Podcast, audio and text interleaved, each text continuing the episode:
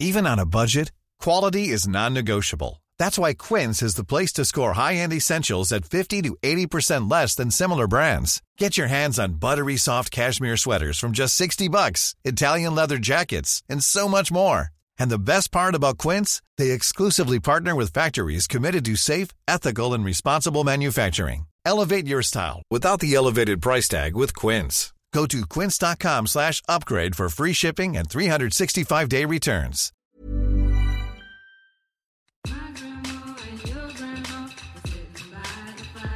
Hi, I'm Mika Simmons, and you're listening to the Happy Vagina podcast. Coming up, we have inspirational Korean chef Judy Joo, who shares about her endometriosis diagnosis, her subsequent egg freezing experience, and how she uses food to heal. This episode has been kindly supported by ABC IVF, the UK's lowest cost IVF clinic. Fertility preservation at the right age is not an easy decision, and there are multiple reasons women choose to do so. But for many, the price can be a huge hurdle. ABC IVF want to make egg freezing an option to as many women as possible, not just those with deep pockets. If you are 37 or under, an all inclusive egg freezing package costs just £3,595, which includes everything you will need, including medication and the first year's storage. If you've been thinking about taking control of your fertility, why not book an assessment with ABC IVF so you can better understand your fertility health and plan for your future? Just go to www.abcivf.co.uk and book your fertility assessment today. That's www.abcivf.co.uk.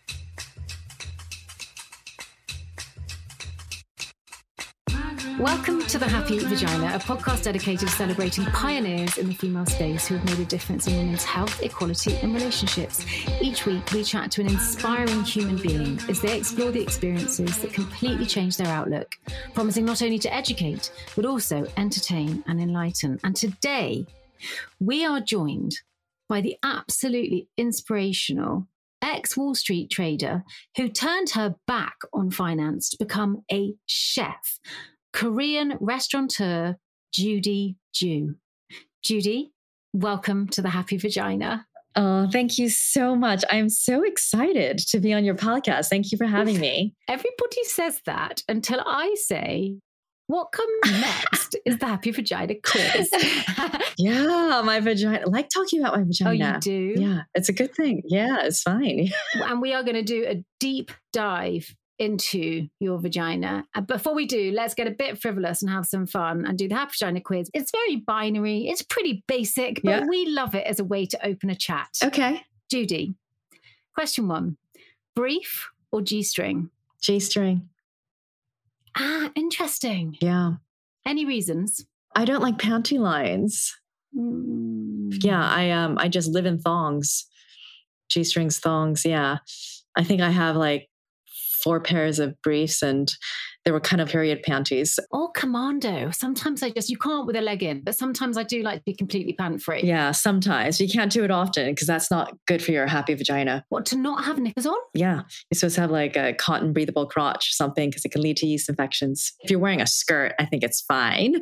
But I don't know if you want if you want to do that. But uh, so if we ever decide to go and like create the commune where we all like go off grid and check out and wear a sarong all day long. That's fine. Pant free is fine. That's fine. Yes. But if you're going to wear a pair of wool trousers, tights, it's better to have a cotton gusset to protect the vulva yes. from the toxins or just the the the ick I think it's a good time to use the word mm, ick. Yeah, definitely. That's why a lot of um, tights and stuff come with a cotton ah. crotch because it's it's breathable. Yeah, you need a nice natural fabric down there. I've given up wearing tights in the pandemic. Have you? I don't even want to put a bra on these days. I mean, I, like struggle with basic stuff like that. Same. And, and, I'm not really endowed, so I don't really need to wear a bra. So I don't really have to worry about too much support. You're perfect, so, just yeah. as you are. Next question of perfection from you is Brazilian or bush? Oh, total Brazilian. Had that lasered off ages Oh, ago. you did. Ages ago. Yeah. That's interesting. I tried it, but because I'm blonde, it didn't really work. So, as a Korean woman, the laser worked well. They said I was a dream because I'm pale. Like the paler your skin is and the darker your hair, the better it works. So it was like two times and it was gone. Yeah. I mean, that is just a scene out of some kind of like comedy movie, isn't it? Like you win, Yeah. you win for being the best, best uh, uh, bikini line laser receiver. Definitely. Yeah. Question three: menstrual cup or tampon, Oh, tampon. Yeah.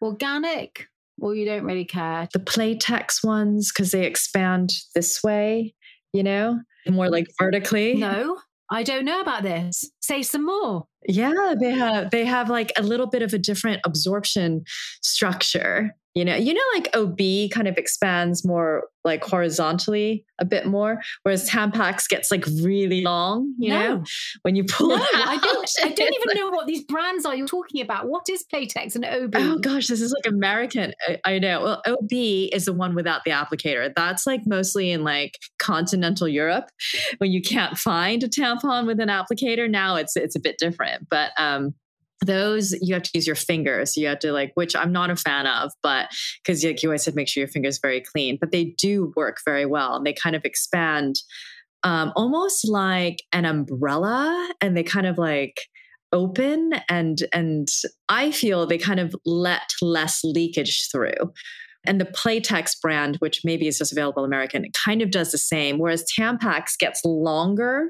And when you pull it out, it's like, you know, six inches or something versus like, you know, and so I think that one's a little bit more prone to leaking, but who's to say? Yeah. That's so interesting. I'm going to hunt those brands down and give them a go. Thank you so much for enlightening me. Meet Judy Joo, your new host of the Happy Vagina podcast. Not all tampons are created equal. Not all tampons are created equal. We are going to talk about your career on Wall Street and then moving over to being a chef. Have you thought about a career in advertising, Judy? I know. Gosh, seriously. when you have heavy periods, you are all over which brands are the best and you kind of know like which ones you can use. And yeah. And we are going to come to that because actually you are a woman. You are a woman who has endometriosis. So actually that puts a little bit of a framework around your explorations with the different utensils. Absolutely. Let's move on to the next question. G spot or clitoral? Oh, I think G spot. Different type of orgasm. Yeah, it's a Different bit. type of sensation. Yeah. Yeah, definitely. Deeper for me. Everybody's different. Yeah. And my final question, hmm which is of the same ilk, is Yeah. vibrator or hand? Oh, vibrator. Interesting. But again, not all vibrators are created equal. Please expand. I feel like everything I say is a pun, but just say a little bit more about for you personally what it is about vibrators you love. Well, um, do you are you familiar with the womanizer? Well, I know Lily Allen. Okay, there you go. It's the suction one, right? It's the one that you put on the clitoris and it sucks. Considering you've just told me that you prefer the G spot, I was expecting you to talk about like, you know, the wand massager that you put up inside of you and you find the G spot. Yeah, that's like because it's not. I don't know. You got to get the right angle, and I can't seem to get the right angle with that. You know, so if I'm doing it on my own, it's probably just like you know, Get it done. quick and simple, get it done. You know, and then you know, it's it, there's a specific time and purpose for something.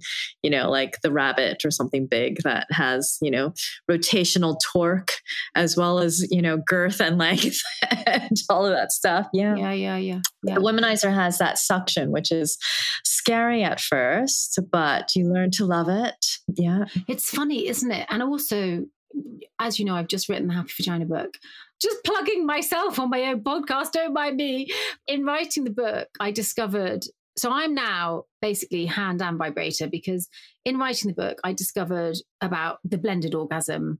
And the blended orgasm is one when you're stimulating the G spot and the clitoris at the same time. Of course, we know that these things now are being scientifically proven to actually be part of the same complex mechanism. But I think now for me, both. So, like you, I think if it's perfunctory and I, because having orgasms is extremely important for our mental health and also for our physical health. And it releases certain hormones and it actually keeps us really sexually well and, and match fit. Not only does it mean that we're better in the bedroom because we know what we like. And also we are you know less removed from the sexual experience it it also actually is a is a necessity for our bodies to stay juicy. I'm going to use the word juice. And so masturbation super important. Clitoral if you want to just kind of like get it out of the way of course that's not the highest of self-care. In the longer period of times where you might have a little bit more time i highly recommend both and trying to find a blended orgasm which is when you're stimulating your g-spot and your clitoris at the same time. That's fun. Mm. maybe i'll do that right after this okay, good. Okay, good. Yes. well, I think that was um 100% you got in the quiz, Judy. Thank you so much for sharing your your intimate intimate thoughts, feelings, and truths, which of course might change tomorrow because all of us change Absolutely. on a daily basis, which leads me beautifully into something that I read mm. that you said. Oh, okay. Which is life is short but you always have time to reinvent yourself. Now, Judy, you started your career in finance, and that was because you felt it was the right thing to do because of your background, your family, potentially your cultural background, and then you reinvented yourself. Let's start at the beginning. Mm-hmm. Let's go back to what it was like for you working in a career that you didn't really want to be in. I have to say that I was learning a lot and I liked my work colleagues. So th- there is a bit of that. But at the end of the day, I just didn't have a passion for it. And it felt like work. You know, it just it just felt like having to drag my feet and having to do all the research. It felt like homework every single day. And I just didn't have a passion for all the financial journals and periodicals on the weekends and stuff. It just didn't have that kind of spark that um, brought me you know joy and and happiness. It was kind of like i'm doing this to kind of get a paycheck and get through life and it it is a means to an end.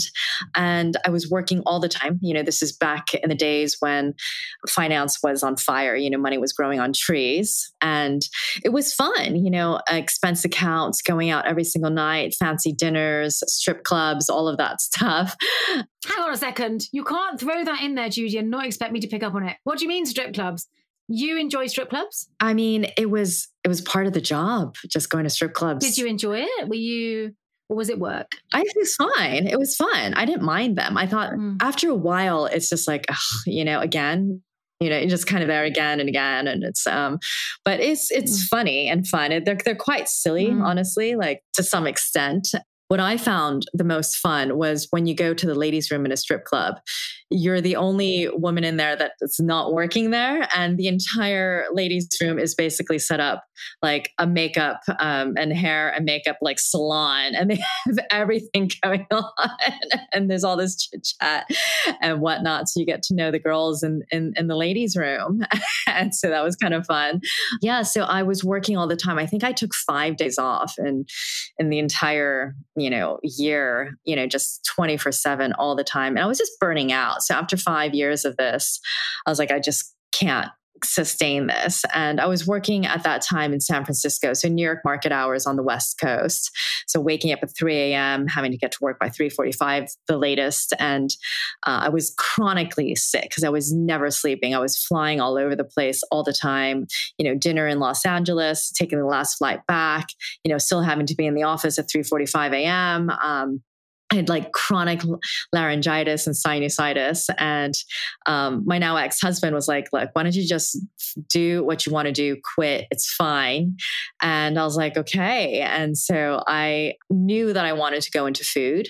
I never thought it would lead to what I'm doing now. But for me, you know, I knew I was like obsessed with the food industry. I loved restaurants. I loved cookbooks. I was always reading the magazines, um, you know, what was hot, um, what was a new opening, and what were chefs were, were, were, doing, watching cooking shows all the time. So for me, it was very clear that I wanted to go into food. I didn't know exactly what I wanted to do in the industry, but um, yeah, I enrolled in cooking school and and the rest is history. Such an inspirational story. And of course, people could say, oh, it's easy if you've got the partner to support you or the financial backdrop to support you. Of course, those things can make it easier, but they can also make it more complicated. And I think if we think about the life that we really want to have, maybe someone isn't going to go and set up their own restaurant. Rest- truth is, being a restaurateur is like it's like the casino. It's quite a risky thing to be in. Oh, 100%. Whatever your, your dreams are, I think that you can follow them even if it's extracurricularly outside of your work. You may not throw the towel in on your job. You might need your job where you're working and you might not be in a position to leave, but go and get the hobby. Yes. Go and get the hobby that makes you feel like you can do it. And there are going to be people who are going to try and stop you. Was there anyone in particular? So your husband sounds like your partner sounds like he was a champion for you. Was there anyone who tried to stop you from doing it? Were your family supportive? No, my family were not supportive just because being a chef was considered a big downgrade. And uh, you don't necessarily, you know, go to a fancy university like an Ivy League school to, to become a chef. So they thought that they had, you know, worked so hard and sacrificed so much, um, you know, time, energy, money to give me this amazing education. And I was just downgrading my life in every way possible. Um, so they were not supported. And particularly in korea you know becoming a chef is is a very um, low class low status job you know? Um, you, you don't even graduate high school. It's it's a very vocational thing to do. You just you know start washing dishes and peeling potatoes and then you kind of become a chef. And so they didn't understand why um, and rightfully so you know like why why i wanted to take this path. They thought it was just kind of this this this little hobby. Um, which which it was in the beginning. You know, I think I, I didn't take it as seriously as I probably should have. And it really took kind of my my marriage falling apart and my divorce kind of light that fire under my ass and give me that sense of urgency to, to kind of take the hobby and be like, I've got to transform this into something where I can make it into a career and and make it lucrative. Wow, that's so interesting. So it was losing the person that told you to leap that actually drove you to get more ambitious. Yeah. Do you feel like maybe your family rejecting your choice and then your relationship breaking up? Did you feel like you were free falling? Oh, definitely. I mean, my divorce, I say a lot is like the best and the worst thing that happened to me all at once. Uh, you know, I never thought I would get divorced, wasn't even part of my family's language, you know, and it was kind of ironic because my ex husband um, was encouraging me to follow my passion, but he wasn't 100% interested in me working full time at, at, all. You know, he really wanted me to kind of be a stay at home wife. And I just couldn't see that for myself. Um, particularly without kids i was i was just restless. I was i was itching to do something more. It was it was a difficult time you know and i would say that i probably defined myself um, through my ex-husband. I think a lot of women that that that happens particularly when i wasn't working um, full time you know i was kind of a bit of a, a dilettante just doing this and that or whatever you know part-time here writing a little bit here and when you go through divorce, not only are you losing somebody, but you're losing a piece of yourself and a piece of your identity because you start identifying who you are as a couple and trying to find who you are as a single person again is is quite difficult. And uh, and in my case I was with my ex-husband since I was 25 years old. So I didn't really know my adult life without him and I, I kind of grew up with him by my side. And it was an identity crisis to some extent as well. Mm. were you scared? Oh my god i was i was yeah i was petrified. I was a groveling crying pile on the floor. And you know i think that that's one thing that I think I owe to my my parents and my mother especially is that she always taught me to be confident. And if you believe in yourself, you can do anything.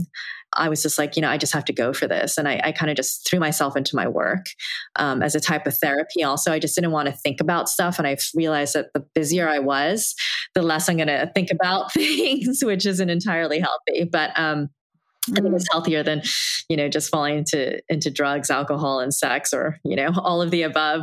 Um, but I found work just to be kind of ther- therapeutic and also productive, and also um, you know when you when you can actually have a result there's something highly rewarding around that and you just kind of keep chugging along but it wasn't easy at all you know i mean definitely free falling definitely questioning everything definitely crying a river every night you know um, who am i what am i doing all of that.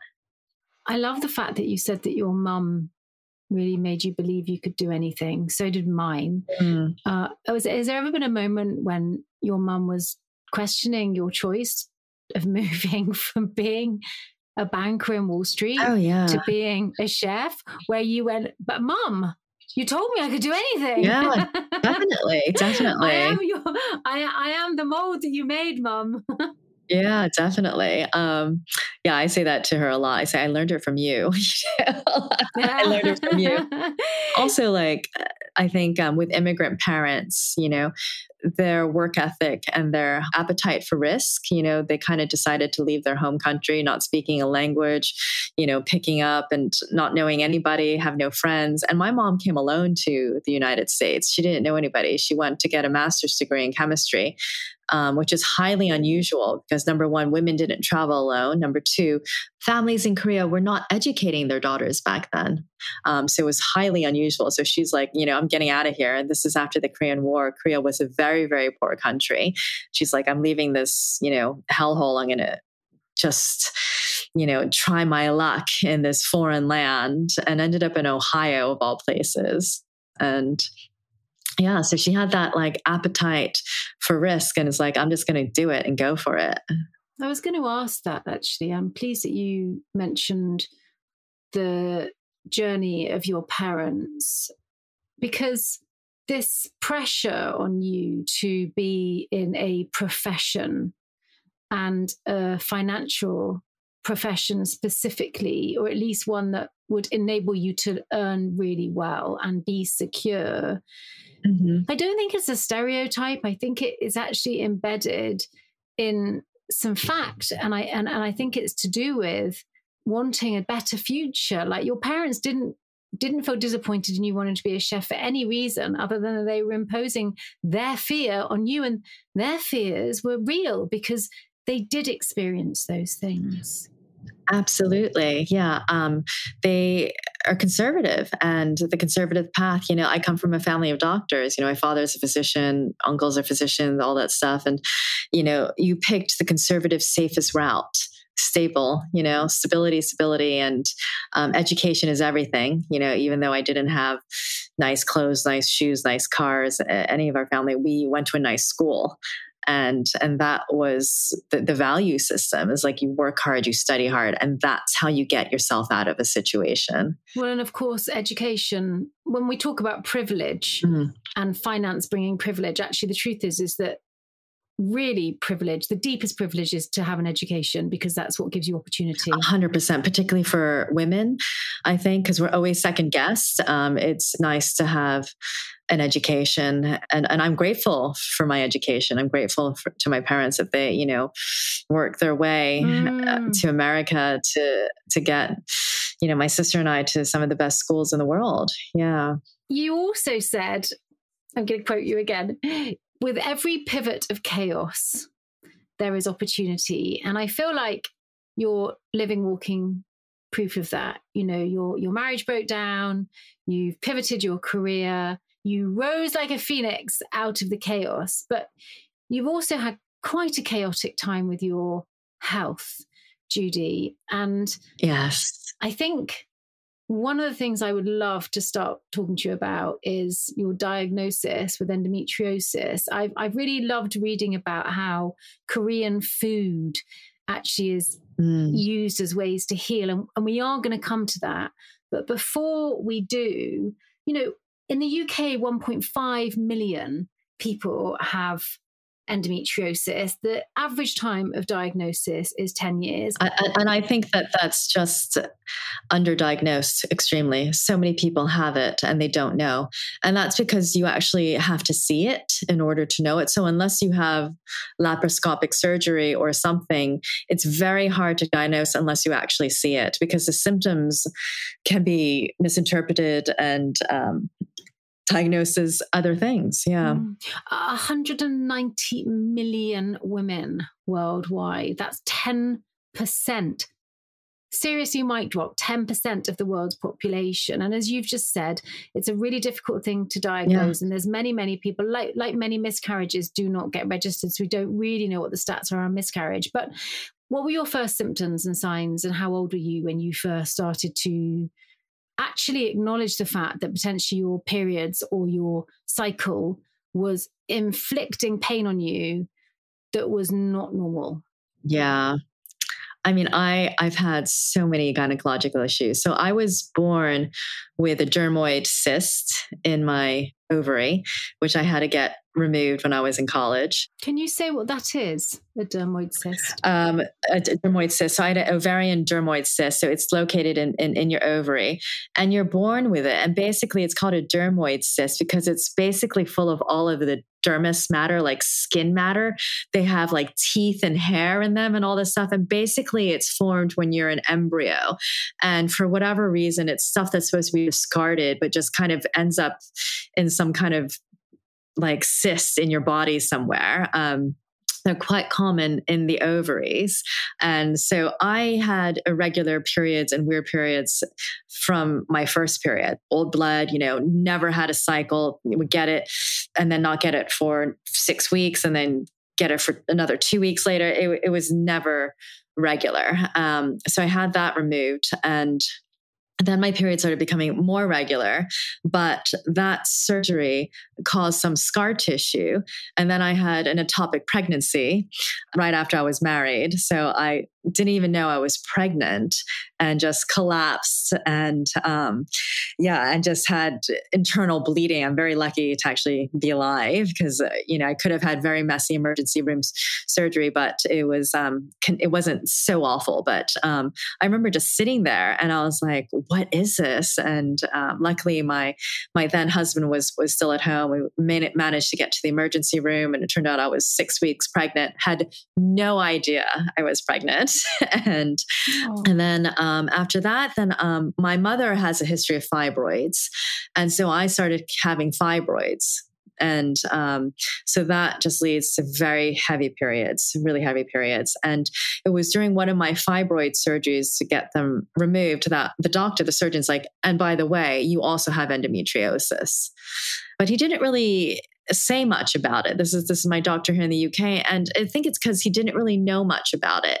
I would say, and other than having a heavy period, I was pretty active. I didn't have symptoms otherwise. And people who have even stage one endometriosis, a lot of time mm. have awful back pain. They have terrible urinary problems, terrible uh, gastro problems in general. Um, you know, uh, awful gas. Like it affects anything that the endometriosis will grow on. So obviously your uterus is right next to your bladder, right next to your, your digestive tract, your stomach. So if it grows on all of these organs, it's going to cause problems with them and pain and, and bleeding. And then during your period, this uterine lining that's growing in other places obviously becomes inflamed and it flares up and it's extremely painful women can't get out of bed they can't stand up you know you can't go to work but sometimes women are having flare ups all the time, not even when they're having their periods. And this is where it really becomes a debilitating disease. And this is where I feel, and you touched on it before, where I feel diet is very important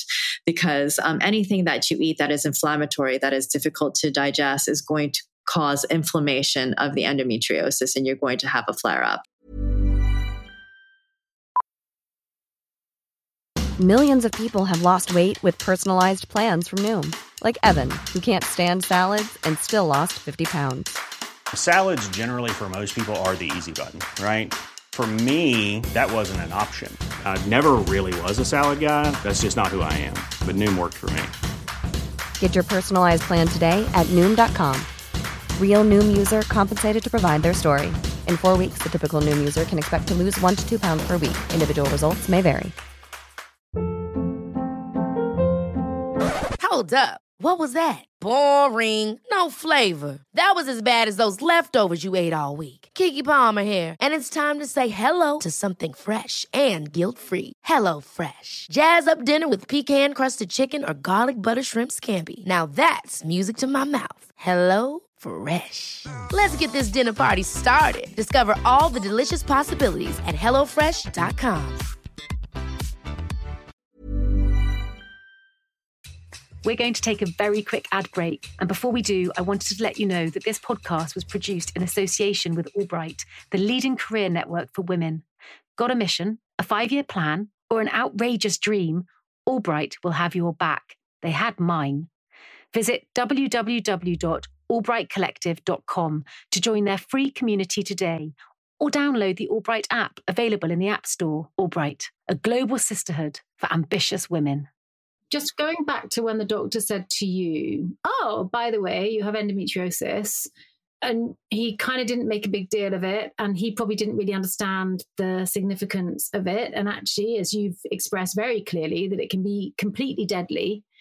What happened next? Because my experience of endo endometriosis which I don't have it, but I'm surrounded by women that do. And obviously, we get daily messages on the Happy Vagina yeah. feed about women who have it. And it's a hugely hot topic at the moment because women are fed up with the fact that it's not being taken seriously. But often for me, what I've seen happen is women bear the pain, bear the pain, bear the pain, or bear whatever the symptom is. And first of all, they think that they're normal to having the pain. Then they oh, work oh, yeah. out that maybe it's not normal. Then they go to their doctors. And then by the time they're diagnosed, actually, when the pain is that severe, often one of the first things that they are fast tracked towards, finally, there's no fast track in it until right at the end, is to have an operation to remove some of it. How long did it take for you to get an operation to support you? Yeah. So I was getting mostly operations on my fibroids, which just kept growing back. So that was a process, you know. And before you take a fibroid out, you have to have a surgery before called an embolization, which they cut off the blood supply of, of the fibroid so that when they take the fibroid out, it doesn't bleed everywhere and all that stuff. And it's much easier. So I was having fibroids removed like every two years. It was just kind of crazy. And I think that's very much stress related. You know, we all hold, hold our stress in different areas and we all have an Achilles heel, you know, of just like one part of our body that just causes us issues. And mine was just like my gynecological issues. And, and I definitely think that my, um, divorce kind of caused my endometriosis and fibroids. I mean, stress is the root cause of so many different d- diseases. Like, don't underestimate it. And um, so, anyway, getting back to this surgeries, I had one massive surgery for endometriosis. What I will say though is that the, my surgeon he kind of saw it, mentioned it, and then didn't really do anything about it because I was relatively asymptomatic. You know, I had bad periods and very very heavy periods to the point where I was anemic. You know, I was having to take um, iron pills and iron drinks and all this stuff. And this is why I know about tampons and pads because I would wear a tampon and a super pad and whatever. It, w- it was it was brutal because I was just bleeding. Um, and and the pain was bad, but I think, like you said, like women have a high threshold for pain and I just learned to live with it. And I remember just like sometimes I would walk around and I would just have to stop all of a sudden because I would have a massive cramp. And then I would just continue walking. You know, it was just like fine. You know, I never missed work because of my period or anything. But I think I, I do have a high tolerance for for pain. And one thing um, I will say though is that I didn't do anything about my endometriosis for a long time just because I was relatively asymptomatic. What I didn't know though, what my surgeon didn't tell me, my gynecologist didn't tell me is that it can grow and it spreads. It can go to your brain. And that's why there are stages of endometriosis stage one, stage two, all the way up to five. And if it grows so severely, it basically fuses all of your organs together with the uterine lining. And it's called frozen pelvis because everything is just stuck together like one big giant mass and there's no movement. That's what I had. Mm. Mm. So if I had had surgery on my endometriosis years before, I would have had a much easier, much simpler surgery and it would have been so much more in check. Like I have endometriosis on my diaphragm now. And there have been cases where it's gone all over women's lungs. Like there's a famous case in the New York Times, have this section called diagnosis where they basically like send out like these things like somebody's got this, we don't know what it is. And basically this girl's or this this woman's lung collapsed every month and they realized it was collapsing because she had endometriosis all over her lungs and whenever she had her period it would cause a flare up and then her lung would collapse so it's a very dangerous disease. What drove me finally to surgery was I was doing, um, you know, I always had, have my blood checked, is that endometriosis causes a certain antigen in your blood to skyrocket. It's called the CA125 um, antigen. It's called the cancer antigen. It's supposed to be in your in the 30s. Mine was 600, 700, 800 and it can cause ovarian cancer or some type of gynecological cancer so my my doctor was like you have to get this taken care of because this is not a good indicator which is what drove me to surgery but and I have to tell you, my I was going to one of the best gynecological sur- surgeons here, if not the best, on Harley Street. And he's like, "We can't deal with this in this country." He just threw his hands up. He's like, "Go to the United States, go to New York, you have insurance there, just just do it there. And I went to the top. I did a lot of research. You know, I'm from a family of doctors, so I'm a little bit more well versed medically than, than most.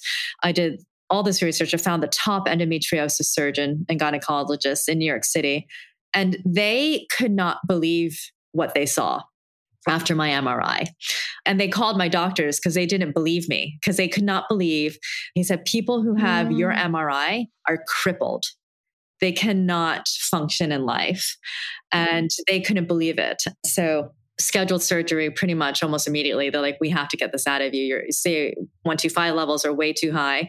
I ended up having an eight hour surgery with four different specialists in the surgery room. I had gynecological surgeon, vascular surgeon, gastrointestinal surgeon, and neurologist all in the room to operate and help unfuse all of my organs from being oh. fused together to taking them all apart and an eight hour surgery you know um, he was exhausted afterwards but got all of it out or most of it out. I still have remnants but really successful and i'm happy to say that i haven't had a flare up since. Were you you know you haven't because you're getting checked or because you said that you were quite asymptomatic. Yeah no but i i, would feel it. Yeah. Like like you would you would feel pain. You would yeah. But that's quite a story. You've mentioned that it's now on your diaphragm. So yeah. they removed it or they didn't remove? You said and i now have it on my diaphragm. So they didn't they didn't want to touch my diaphragm because it was like in a different area. They didn't know it was there but when they look around they saw it a few spots you know um, but i haven't had a flare up like i would feel that. You know, they actually, he, like my surgeon's like, you might want to wear a medical bracelet if, if in case like you have shortness of breath or sometimes he's like, it'll be fine, but I'm okay. Yeah, no, I'm fine. I know that this is going to sound really basic, but for anyone that's listening that God bless you, doesn't have endometriosis, but actually wants to know when you say it's on my diaphragm, what is your understanding of what is on your diaphragm? So I have lesions. So I actually saw the pictures. They look like like dark gray blobs on a white matter. So it just kind of looks like a few or several spots of um, endometrial lining that is on my diaphragm. And I get more up there, it'll um, cause a hole, which isn't good. Um, you know, so just just to he's like, you know, just make sure that if you ever have shortness of breath or collapse lung, just tell them that. And, but yeah. You've had extraordinary, extraordinarily good healthcare support, which not everyone has access to. Yes. Even though you've got that and you've mm-hmm. had that support and you've had this major operation, are you fear free around it? Or does it, is it like having a drawing pin in your shoe? Are you still frightened about what might happen? Not extremely, I would say. I mean, I have friends who have battled cancer and that you never feel free of. Like they're they're always like you always feel like that can come back. I don't feel that tethered to it. I know it's there, but because I don't feel it, and I would feel like a dull aching in, my lower back. And that's kind of like apparently there was a big, they call it like chocolate cysts is the term of where the endometrial lining built up so much it created a um, kind of like a, a tumor almost of, of, just like a blood clot, you know, or a, a blood tumor. And he said like he got most of that out, if not all of it. So I'm pretty confident. I mean, you never know, but and I, I, go in for checkups yearly. So so far, knock on woods, it's all good, and I eat well. Mm, and I know that it's had an impact on your on your fertility. Mm-hmm. Were you you mentioned that you had an ectopic pregnancy, which if anyone listening doesn't know what that is because they haven't experienced it or they're only just starting their journey with their reproductive health, they're young, I would just say to you without wanting to be condescending, it's when the egg that is fertilized starts to grow in the fallopian tube rather than up in the the uterus, the womb, uterus womb, same thing, where it should be, and it and it and it can be actually very very serious. So we're really grateful that Judy's here with us today. However, it has had a massive impact on your fertility this journey, and you've not just the endometriosis and the and the fibroids, but also the marriage breakup, and you've you've actually gone for egg freezing, haven't you? Yeah, I did that while I was getting divorced, just because I was like, I just need to buy myself some time, you know, and I, I did it twice. Um, that's a journey in itself. That's um, not fun.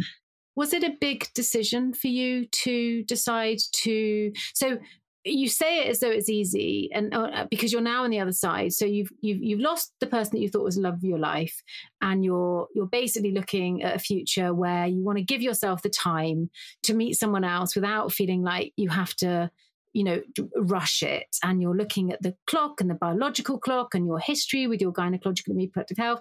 You decide to go and get egg freezing. But was that actual decision to do egg freezing easy? Because for me, I haven't done it, but I can't tell you. I think I lost two years of my life trying to decide whether to do it or not. And part of that for me was about the how expensive it was. And it is expensive, but it's also the time commitment and it's also it's so many other things. Was it a difficult decision for you? It was, but at the same time, I knew I had to do it. You know, I, I was an engineering major and I come from a, family of science, you know, mom chemist, father physician, family of doctors, you know, cousins in pharmaceuticals and stuff like that. So I knew I had to do it. Um, it was just time is not on your side as women, unfortunately. So just a black and white issue, I was just like, I'm, I'm just going to do it. Uh, and the price is high, but it's a small price to pay for an option. Freedom. Yeah. Freedom. Yeah. And if you think about like other things you can sacrifice in your life to have this option, and I've had a lot of friends um, who have spent more multiples more on IVF, you know, who would wish that they had frozen their eggs when they were younger, um, because their their egg quality is is not great when they're older. Um, I mean, it's not a perfect science. You could freeze 20 eggs and none of them work. So there is a gamble. The attrition rate is high.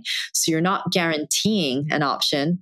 Um, you you have a, an option that might not work actually it's all about statistics but it does buy you a bit of a better percentage of having that option later. By the time you went to your doctors to get tested, how potent was your reproductive health?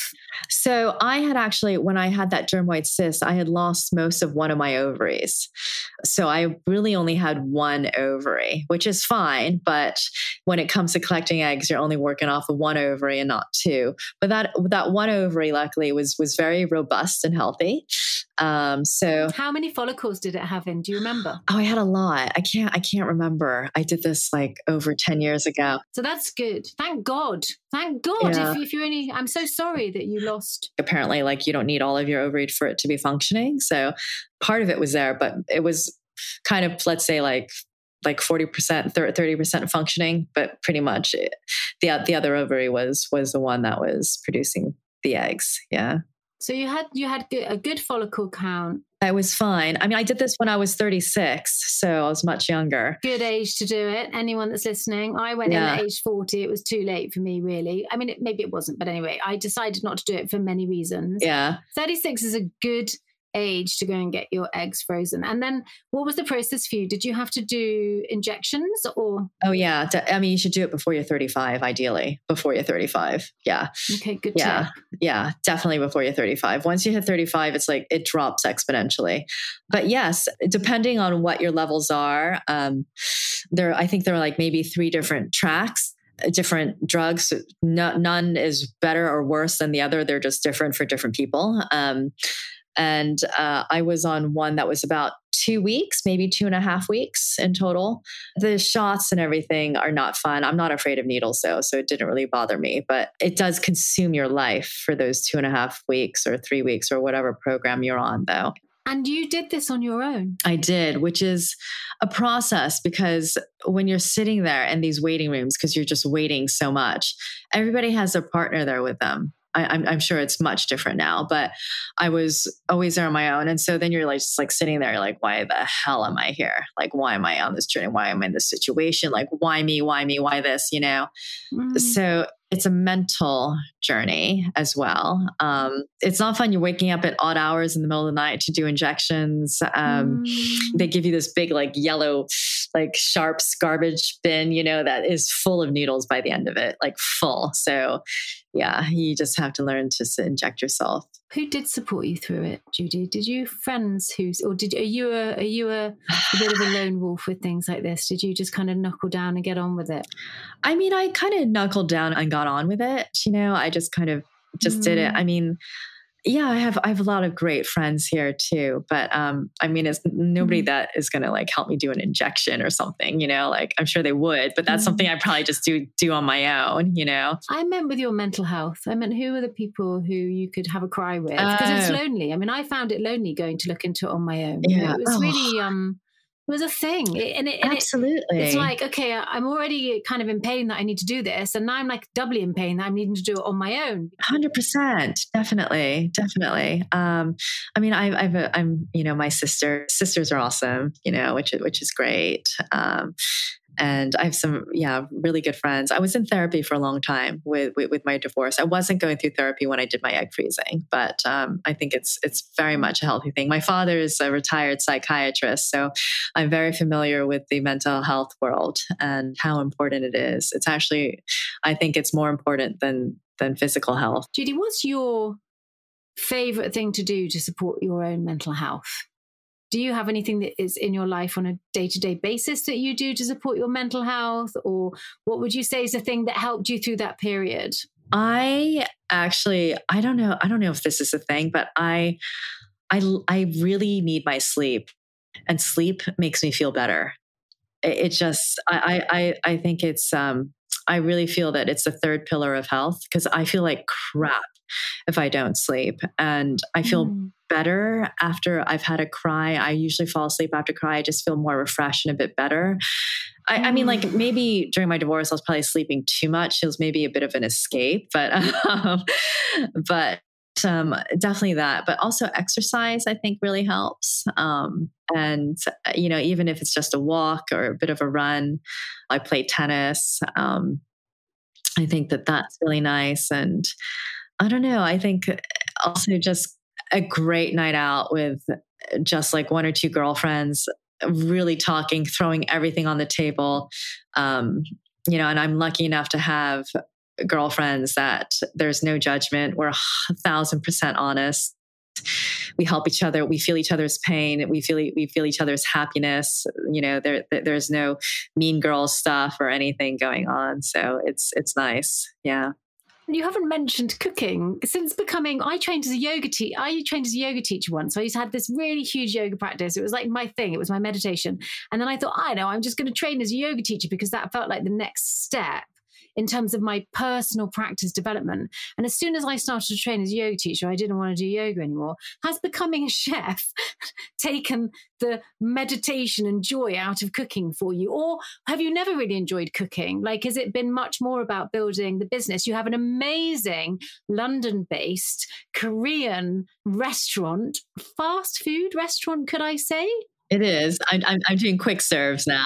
Yeah. Called Soulbird. Plug it, plug it, plug it. We're in Shepherd's Bush in the Westfield Mall and also Canary Wharf in the Jubilee Place Mall. So are you a chef or a businesswoman or both? And do does cooking make you feel enlightened and peaceful? Oh, definitely. Uh, cooking, definitely. And also travel. Um, and uh, and Pilates. Uh, you're into yoga, and I, am very much into Pilates. But I think uh, right now, because I, am doing fast casuals, I'm not cooking anymore, so I'm more of a business person more. But I do do pop ups. Like like last night, I, I did a pop up at the Tottenham Hotspurs, and and so I was cooking, uh, you know, like six courses for super VIPs. Um, I, I, travel the world doing um, chefing events and pop ups.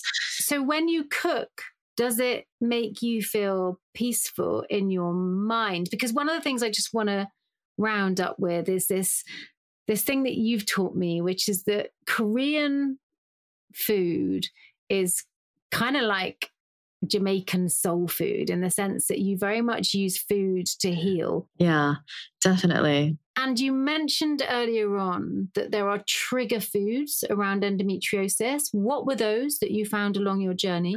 Um, I mean, it's it's pretty obvious in, in my food, but basically processed foods, sugar, any processed sugars, um, you know, and that includes all type of sugars like alcohol, you know, wine, beer, all of that stuff. Um, so just try to stay away for any of that. I, I, in general, white foods is kind of a rule of thumb. So processed flour, white bread, you know, dairy can be inflammatory also. Um, red meats also going back to the white, you know, like what white sugars and any of that stuff is just is not good for you. Does white rice fall into that category? Because I think that in Korean food, uses a lot of white rice. Not, I don't see brown rice. Now, now there's tons. Oh yeah, no, Korea, Korea has a ton of brown rice and multi-grain rice. Uh, we we have 19 grain rices, 25 grain rices that are full of beans and pulses and everything. But white food in general, and this is this is obviously there are exceptions, but you know when you talk about like white flour, white rice, sugar,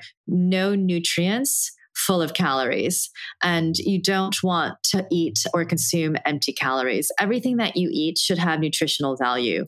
Okay, so white rice is also out of the window. So those are the things that you should avoid.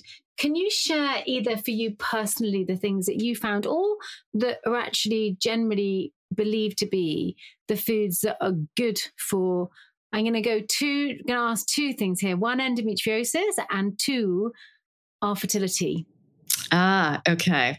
Um, endometriosis is things that that you would suspect are good. So lots of vegetables, green leafy vegetables, um, fish, mm-hmm. things with, with, with a lot of omegas. Um, and also um, anything that is anti-inflammatory. So I was drinking a lot of turmeric juices, um, you know, putting turmeric in teas, things that are are just just easy to digest and full of nutrients and have good good fats in it. Um, you know, like like like the nice oily fish. Fertility is kind of along the same route, I would say, um, but you also want to make sure that you're getting enough protein. Make sure that you are are um, eating and and drinking you know i mean during my IVF or not IVF, but like egg freezing, which is essentially same as IVF. Like they make sure they want you to have enough protein every single day, you know, so enough that you know make your eggs grow and everything. And it's and and it's hard to get that much protein. So this is where you really have to know food. You know, if you can't eat so much um, fish or seafood, go to your you know beans and pulses, um, chicken, things like that. But but but like lean meats again, avoid anything processed, and that includes bacons and prosciuttos of the world. Um, you can you can have dairy if you can tolerate it you know um, a lot of people can't tolerate dairy. This is also where you have to look at your epigenetics and your genetic profile. Like i can't tolerate dairy very well because my ancestors didn't eat dairy whereas because like your ancestors i don't know exactly your ancestry but they probably can you know um, so it depends where you are from in the world what you can digest better. I have friends who can't digest rice at all. I can digest rice beautifully you know but I, i'm not great with with with white wheat pasta. So does somebody need to go and get a blood test to work out their epigenetics? Or could they literally think about what their ancestors were surviving on and make a pretty good judgment that if rice was part of the staple food, as you've just described in Korea, they're probably going to be okay. I mean, I'm Irish and Swedish, so I think potatoes oh, are probably quite good for me. Absolutely. no, 100%. Yeah. And also, you have to pay attention to your body. You know, really be in tune to your body. If you don't feel well after you eat something, that's probably a reason why. You know, I was just getting so gassy after I consumed a lot of milk and then like cheese and things like this. I was like, oh, this doesn't do well. You know, but I I don't have a problem with rice or tofu, soy, eggs, th- mm. things like. Mm. Whereas I have friends who can't eat eggs at all. I don't know why. You know, um, or rice or um, or butter. You know, things. But um, yeah. Talking about protein and fertility, I think while you were on your journey, you created a protein power, not powder, protein power fertility smoothie. And I'm now going to plug you. Yeah. Can you tell us what was in it, uh, how that came about? Gosh, I had to think. Um, I mean, I created a whole series of smoothies, a, a whole series. So I, I think I created like like eight different ones. So depending on on which one, but some of them are are, are green juices. Some of them have, have peanut butter in them, um, and banana and and honey. Some of the uh, soy milk is is a good source of protein. Um, if you don't like soy milk, um, pea milk is actually very good also because these nut milks even though they're nice or oat milk have zero to very little protein in them but pea milk and soy milk um, have just as much as regular cow's milk. Some pea milk doesn't taste good though, so make sure that you find a brand that is actually um, tasty. Um, but yeah, no, but we created a whole bunch of them, and they were made by me in conjunction with an integrated medicine doctor, so they're medically approved too. So they're not because I'm not a medical doctor. Like I make it taste good, okay, and then the doctor, you know, I work with her and she tells me kind of like what to put in it, and I adjust the quantities, make it taste palatable, so they taste great as well as they are all medically approved. But the quantities of what? It's not just food. Oh no, it is food, but it's but sometimes like if there if the balance, if it's too acidic or it's too sweet or there's too much peanut butter. So I make it, I make the ratios of all the different ingredients combine in a way that it's balanced so they taste yummy. Hang on a second. So listen, there's you and this like really super clever doctor, and you're like, it needs two teaspoons of peanut butter to make it taste good. And they're like, you can only have one, Judy. Who wins? well, it's it's. I mean, so, taste over medicine. Which do you choose? We've gone back to the binary. yeah. So so there is a balance, you know. But there are things that we can do. So if she some if she says something like we need to get six grams of protein in this, you know, I'll say okay, we'll have more pea milk in it. We're going to put less peanut butter, you know, or we'll put more peanut butter, and then in order to offset it, we'll put in um, a bit of banana to like you know. Uh, um, sweeten it up or we put some um, almonds in it or something, you know, like or flaxseed or something. So it all, all, all different types of, of, of, things. Mm, yeah. I, I, don't I don't need protein shakes for my fertility, but I'm going to be going and trying them all. These are good for you in any way. Like it's not just for fertility. They're they're they're they're, they're going to do your body good no matter when or why you drink it. Yeah. I mean, give it to men. It's fine. yeah. So eat the Soulbird, followed by the smoothie. Yeah. Uh-huh. We're running out of time, sadly, Judy. I just have a couple more questions for you. And the first one is when you are down physically or mentally, what is the dish that you make for yourself to boost yourself? Oh, gosh. Or to nurture yourself? It doesn't have to be to like Shazam, What's the thing? What's your comfort food? My favorite, it's this classic Korean um, stew, and it's a spicy, soft, silken tofu stew with seafood. Yeah. And it's that like soft silken tofu and this spicy broth with just like, it's studded with some, you know, prawns and some mussels and clams. And that with like a bowl of rice is just my heaven. Mm, brown rice. Brown rice, multi or black rice. The black rice is even better for you. And my final question, the question we end all of our podcasts with, which is what makes your vagina happy today, Judy Joo? Today or in general? Both. Both. All of the above. I mean, I think um, some fun, loving play with my boyfriend, and um, I think just um, you know, I it's taking care of it. See your gynecologist regularly. Do your Pap smear. Keep it healthy. Healthy vagina is a happy vagina. You don't want to get cervical cancer. You don't want to get anything. So definitely go for your Pap smear. Brilliant. Thank you so much, Judy Joo. It's been such insightful and fun. And for two women who've both almost definitely got ADHD, I think we did well. I think so. This went by so quickly. I'm Mika Simmons. That was businesswoman and chef Judy Joo. This is the Happy Vagina podcast. Thank you so much for listening, and I will see you next week. If you enjoyed this episode, please do follow, subscribe, and review. It helps others to find our podcast. And look out for our weekly videos going up on YouTube and Instagram at The Happy Vagina. Thanks for listening to the Happy Vagina podcast produced by Pineapple Audio Production.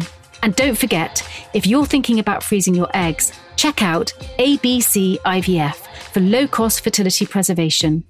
Take control of your fertility now by booking an assessment with ABC IVF so you can better understand your fertility health and plan for your future. Just go to www.abcivf.co.uk and book your fertility assessment now. That's www.abcivf.co.uk.